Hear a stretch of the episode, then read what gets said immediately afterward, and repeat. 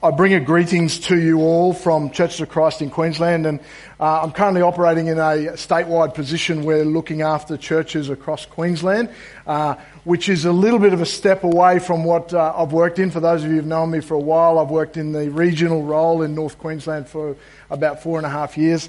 But for the last 12 months, just been, um, I love the phrase, I've been acting up in this other role. And um, that's something that Ben does really, really well. Ask my high school teachers. Um, this morning I want to spend some time in the book of Ephesians. And uh, this, this book has really grabbed my attention this year. You see, the book of Ephesians, Paul is writing to the church in Ephesus. Now, the church in Ephesus was a significant church in a significant region, in a very, very important region in the Middle East. And, and Paul is writing to this church, and it's really interesting to note that this church was actually doing exceptionally well. Unlike the Roman church or the Corinthian church, where Paul comes out of the gates as we go into Romans or Corinthians and hits them up with some poor theology, Paul doesn't do that in Ephesians. Because they're a church, by and large, who are doing quite well. There was minimum conflict in the church. There was good respect for leaders. There was good worship going on, and they were growing. Yet Paul writes to them he writes to them and spends the first half of the book, chapter 1, chapter 2, and into chapter 3, encouraging them to find their identity in Christ. And more than that, he says that they are reconciled with Christ and reconciled to one another. You see, the Ephesian church had a lot of Gentiles as well as Jewish people. Now, Jewish people and Gentile people of the time did not get along. They didn't sit in the same room together. This church was a group of people who were coming together. If you have your Bibles with you, it's going to come up on the screen, I think, but if you have your Bibles with you, open up to Ephesians chapter 1. We're going to start there and we'll end up in chapter 2. Let me pray. Father, as we open your word, before we dive in and listen to what uh, you have to say in it. I pray that you'll just quieten our minds.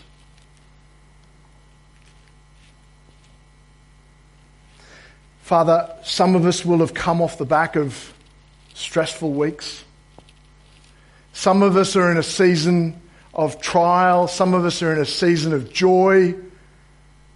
Some of us are feeling excited this morning. Some of us are nervous.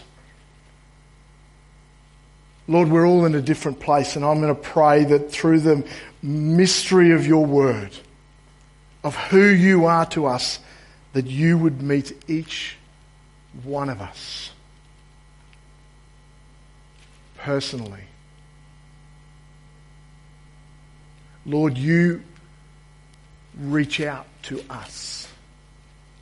May our posture this morning be reaching back to you. Father, for people in the room who aren't even sure who you are, watching online, I want to pray that you'll meet them as well. That you'll connect with them with something that is tangible and encouraging strengthening and empowering. Lord, we quiet our hearts this morning. In Jesus' name, amen. Paul begins Ephesians 1. And I'm not going to go heavily into Ephesians 1, I'm going to go into Ephesians 2. But I'm going to put a bit of a platform here, right? This is Paul, the highly educated scholar of the Old Testament. This is, this is who he is. And he writes to these people who are by and large a healthy church. In fact, if there's any church in all of Paul's churches that I would have loved to have been a part of, it would be the Ephesian church. And he writes to them and he says to them that they are chosen by God. They are chosen people. They are a chosen people. They are chosen before time. Now he's not talking about before Genesis here. He's going back to John 1 1. In the beginning was the Word. Right back then, he chose them. He wants us to know that as well. Can you just grab that or in your head right now? That before all time, before everything, whether you, wherever you land on the creation story. Know this that before that, God chose you to live for Him.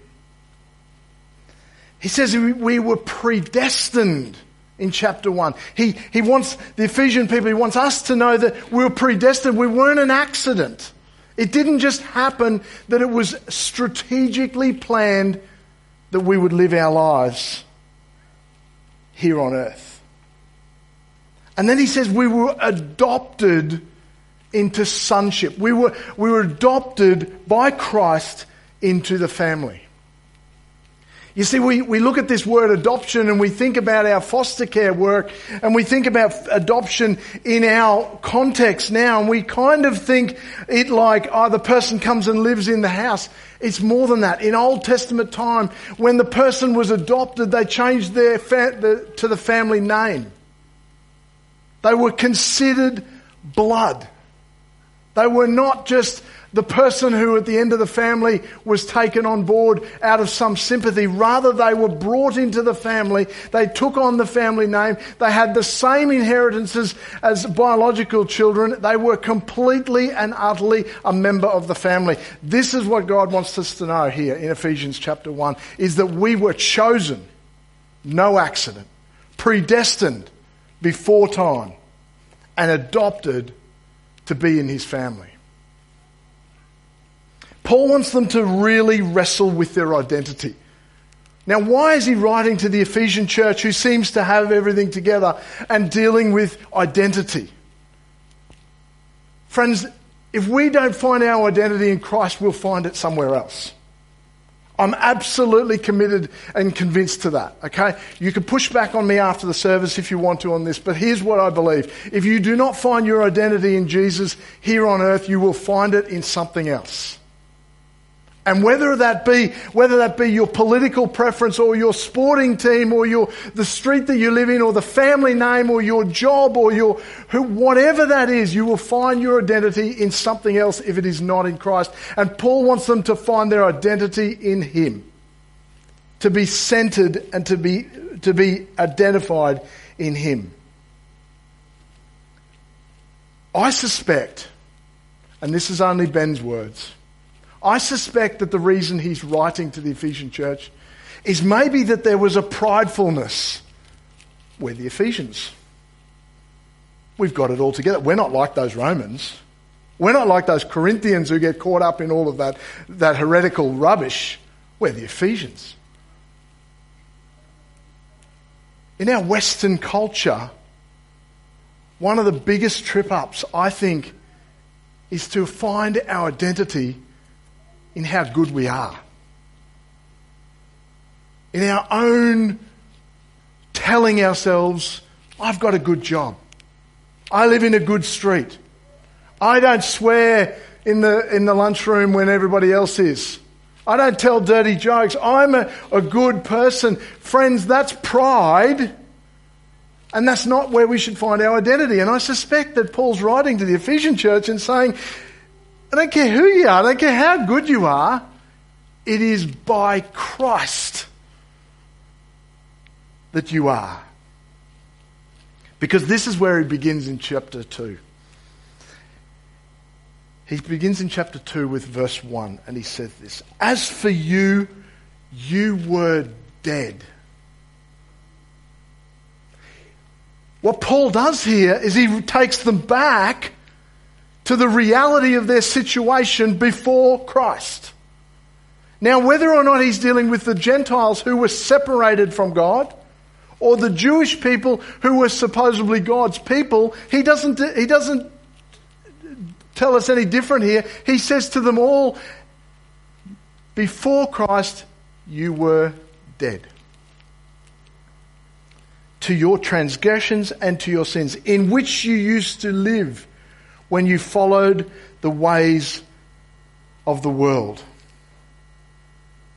Remember, here he's talking to the Jews and Gentiles. He's saying to them all, You're following the ways of the world, and you were dead.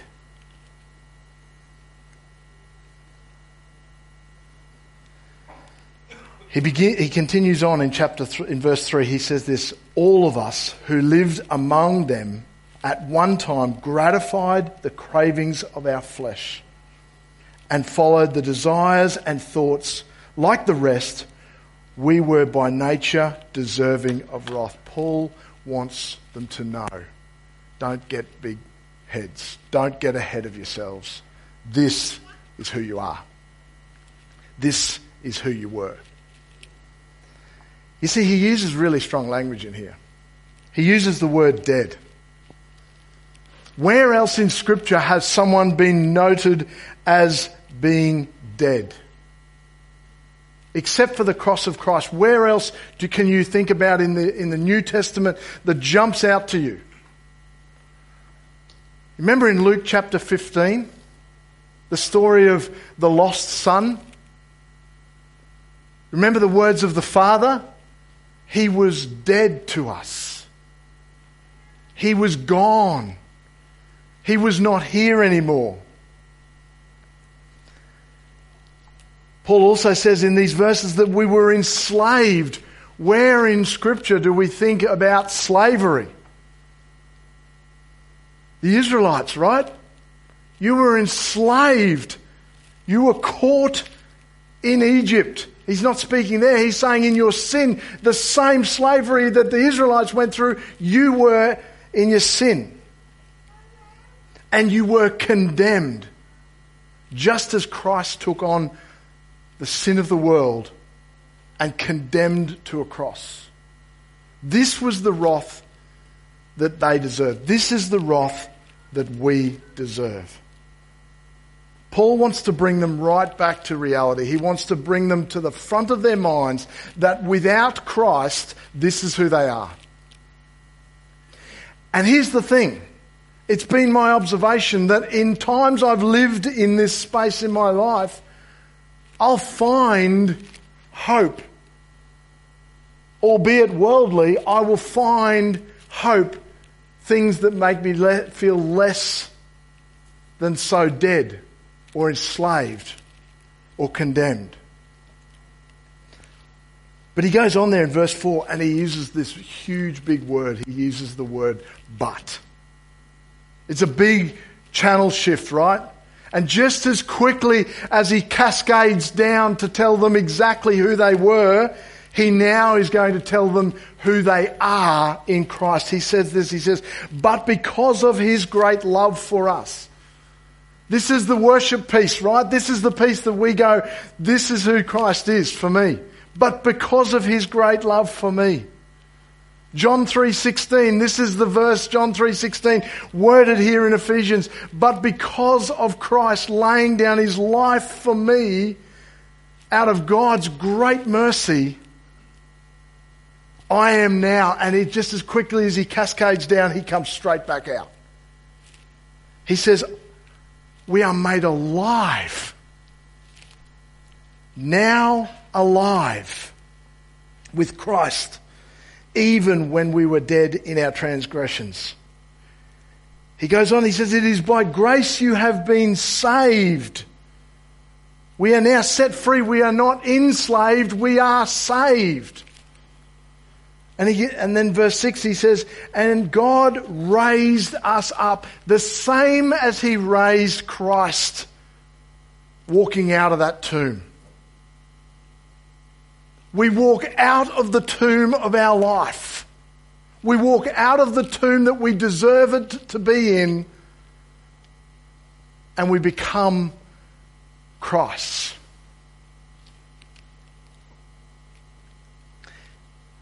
Paul wants the Ephesian people to grasp this.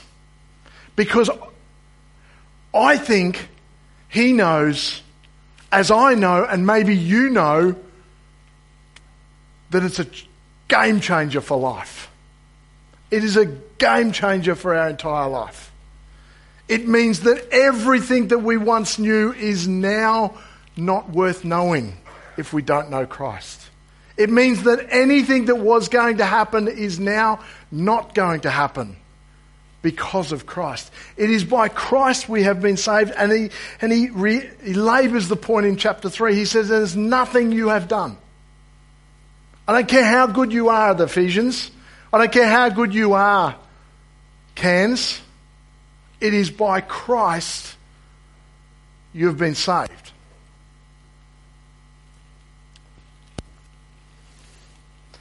As I travel around Queensland um, for the last 12 months, as I said, I've been working with a number of churches in different areas, and, I, and I've had the privilege but also the, the difficult task of working with churches in conflict.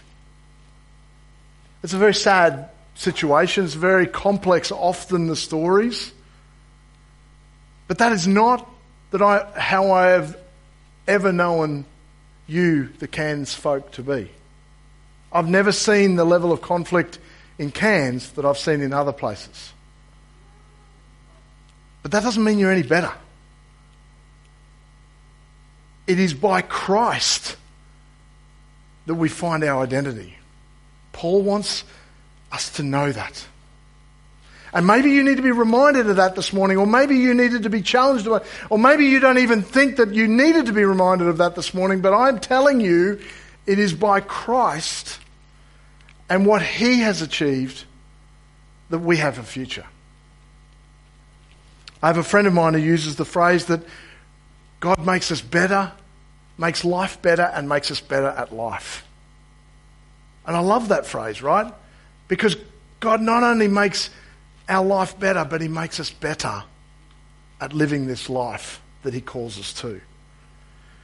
You see, He, he, he wants us to know that we are now reconciled to Him. That should be our posture of who we are. And that should be our identity. If there is anything in your life that you are finding identity in that is higher than that, then I encourage you to deal with that. Because I don't care how good your family name is, or how awesome your job is, or how amazing your sporting team is, or how right you think your political stand is. It is by Christ, family. It is by Christ that we should find our identity. Paul doesn't leave the church there because up until now he's been dealing with us as individuals, but now he turns our attention to who we are together, the ecclesias, the, the coming together of the church. He, he, he brings us to that place. Picking up from Ephesians chapter 2, verses 11.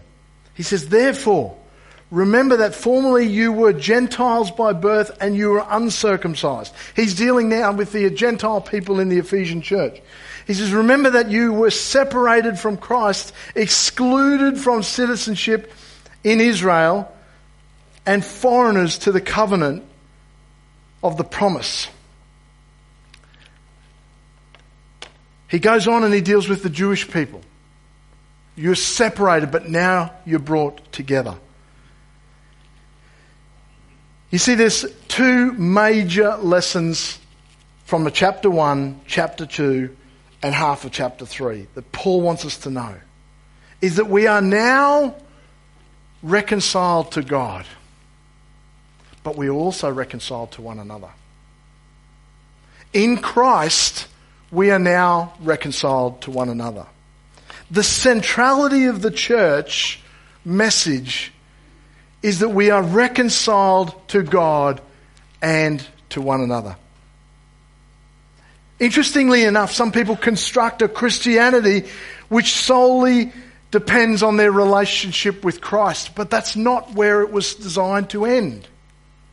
Actually, our relationship with one another is just as valuable. How many times have you heard the phrase, I don't need to go to church to be a Christian? Well, that is partially true. But it's not how you were designed.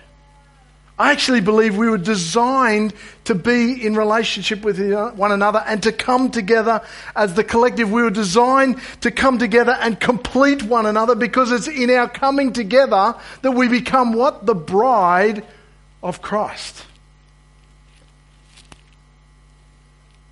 Now let's be clear. Every church, everywhere, needs renewal and restoration. There isn't a church that I've come across yet that is perfect.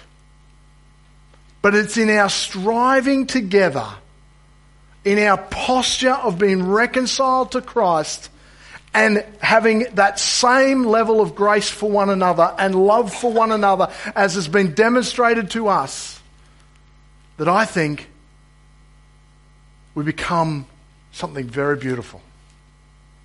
Something very, very very unique.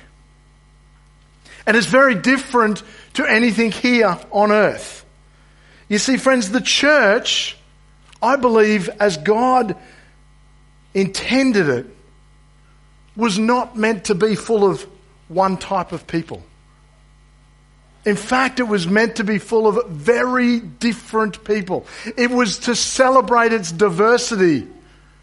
It was to come together as the unique individuals to form one body. And it's not just you here as the church of Christ in Cairns. It's you here as the church of Christ in Cairns with the churches of Christ in Queensland, with the churches of Christ in Australia, with the other denomination churches across Australia that we come together and we become the church. For too long, for too long, friends, regions, cities have desired to be the church on their own. Do you know what we should be praying for our other churches in Cairns? Who are meeting here this morning, wherever they're meeting. We should be praying for them because they, in their uniqueness, complete us. We don't have the perfect everything. God's not going to, on Judgment Day, go, Oh, come down here, you Church of Christ people, because you've got it all right. Stay up there, you lot. He's not going to do that. I don't think he's going to do that. I don't see that in theology. We'll have our differences, sure. But when we major on the same things, we come together and we become one. You see, the church was designed to be a multi-racial, multicultural, diverse in age. One of the healthy signs of a church that I see is when you've got the youngest people here and, and, and you're celebrating older birthdays. Diverse in gender background, financial status. When I was leading a church in Townsville, we were in the northern beaches, and it was interesting. We would come together as the church, when we were church planning, we'd come together and just over here down near Bushland Beach, there was this road called Goicoechea and we had a, we had a lovely family who were a part of our church there who had an elevator in their house. Three story and an elevator in their house. Yet just up the road over the other side of the highway, there were people who were living in really small houses owned by the government. It was in our coming together that we encouraged one another. We support one another. We do life together with one another. This is how the church was designed to be. We were designed to have a posture where we are reconciled with Christ and reconciled to one another, and there's, not dif- there's no difference between us. Like no other human society. Different to the soccer club, different to the Lions club, different to the school group, different to any other community group. We were designed to be the church. And this is who God wanted us to be. This is the posture. He, Paul is harboring this point to the Ephesian church because it's in this place you will have the most influence on the kingdom, on those around who don't know. Friends, let me tell you something. There is nothing more dangerous to Satan than a church who knows who it is in Christ and is unified with one another and lives in peace in its community with other churches serving together. There is nothing more dangerous to Satan on earth than the church. And that's you and I. That's you and I with the posture of it is by Christ. Um, I live down northern beaches of Townsville and I live uh, rather close to the beaches, about uh, 100 metres from the beach. I'm very blessed to be able to live there. And uh, I walk the beach just about every day of my life. I didn't this morning because I left home at quarter to five this morning. And, and uh, anybody who was up at that time, hopefully you were praying for me on the trip up because I got here safely. So thank you. Um, I walked this beach and uh, it's absolutely beautiful. And I, if we can just go to that first slide, this is a photo of my beach uh, last week. I use the phrase my beach because there's often nobody on the beach when I'm down there. And uh, I really just enjoy walking the beach, but there's something about my beach that really, really, really encourages me. And I go looking for something every time I walk. I do about four, between three and six kilometres every morning with, with my dog. And uh, there's something I'm looking for. Can anybody see what it is in that photo? Anybody see? Let's zoom in a little bit, can we? Can we just go to that next photo? There's a particular shell that if I walk, as I said, number of kilometres, I might find one, two, or three. I try and find one every time I walk, and I came, bring it home and I put it in a pot plant beside my front door. There's a particular shell there, it's called a cowrie shell. I love these shells. I really, really love them.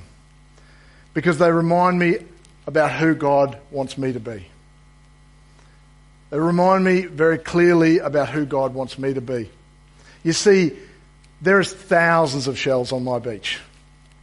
But as I said, the most amount I think I've ever found after a really, really, really good tide was half a dozen in a four or five kilometre uh, walk. They're not very common, they, but they stand out. And they're in a unique, unique shell. And uh, they have a beauty about them. This is this one that right there.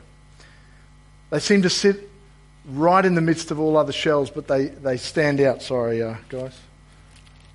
A bit of sand there. They stand out they have a beauty about them. You can come and have a look at this one later if you want to. I've got literally hundreds of these now. And, uh, but there's something amazing about them. And that is, in about five or six years I've been collecting these, I have never yet found one that is upside down. It doesn't matter how big the tide is or how much it gets thrown around or gets tossed around or, or whatever happens, they seem to always be sitting there and sitting proud. This is exactly how this one was sitting when I found it. I haven't found one yet. If they're broken, sometimes they can be on their side. But if they're in their hole like this one is, I have never seen one yet to this day on anything else but sitting upright like that. You see, friends, when we find our identity in Christ, we will be one of them, one in a million, but we'll stand out. You know, as Christians, we, we seem to try and work our way in our workplaces, in our schools to fit in. We weren't designed to fit in. For the right reasons, for the Christ in us, we were designed to stand out. And when, no matter what happens, there is a stability in our lives. There is a stability in our lives. Doesn't matter how much we get tossed up on the beach. When we put our trust in Christ, there is a stability in our lives. I pray, I pray that you're reminded of that this morning. I pray that you're challenged by that this morning. And I pray that you think about this this week as you go in, as you be the church, as your posture is in being saved by Christ. On Friday, we celebrated the life of my 98 year old grandmother. And it was just an enormous blessing to be able to just know that her life was always on track. I'm sure she would tell otherwise if she was still here. But she was such a witness to so many. And I pray that that's the same for my life too. Father, we want to give you thanks for your word. And Lord, I want to pray that we would be a people that stand out, a people that stand firm, a people that radiate who you are. I pray that our posture would always be focused on knowing that you are our Saviour. It is not by anything we've done.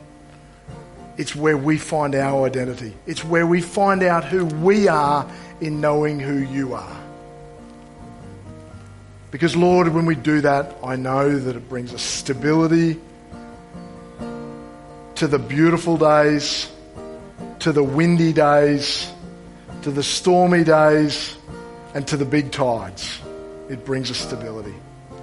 I pray that we would know that and we would be reminded of that, just as Paul wanted to remind the Ephesian church. No matter how good they were, he wanted to remind them remember, but Christ.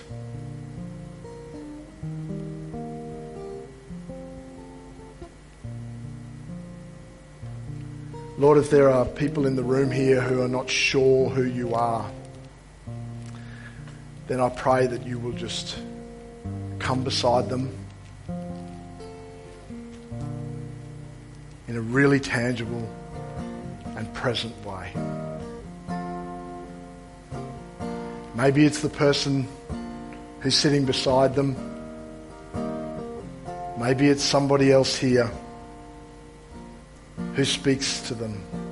But Lord, I want to pray that you would speak to them this morning in Jesus' name.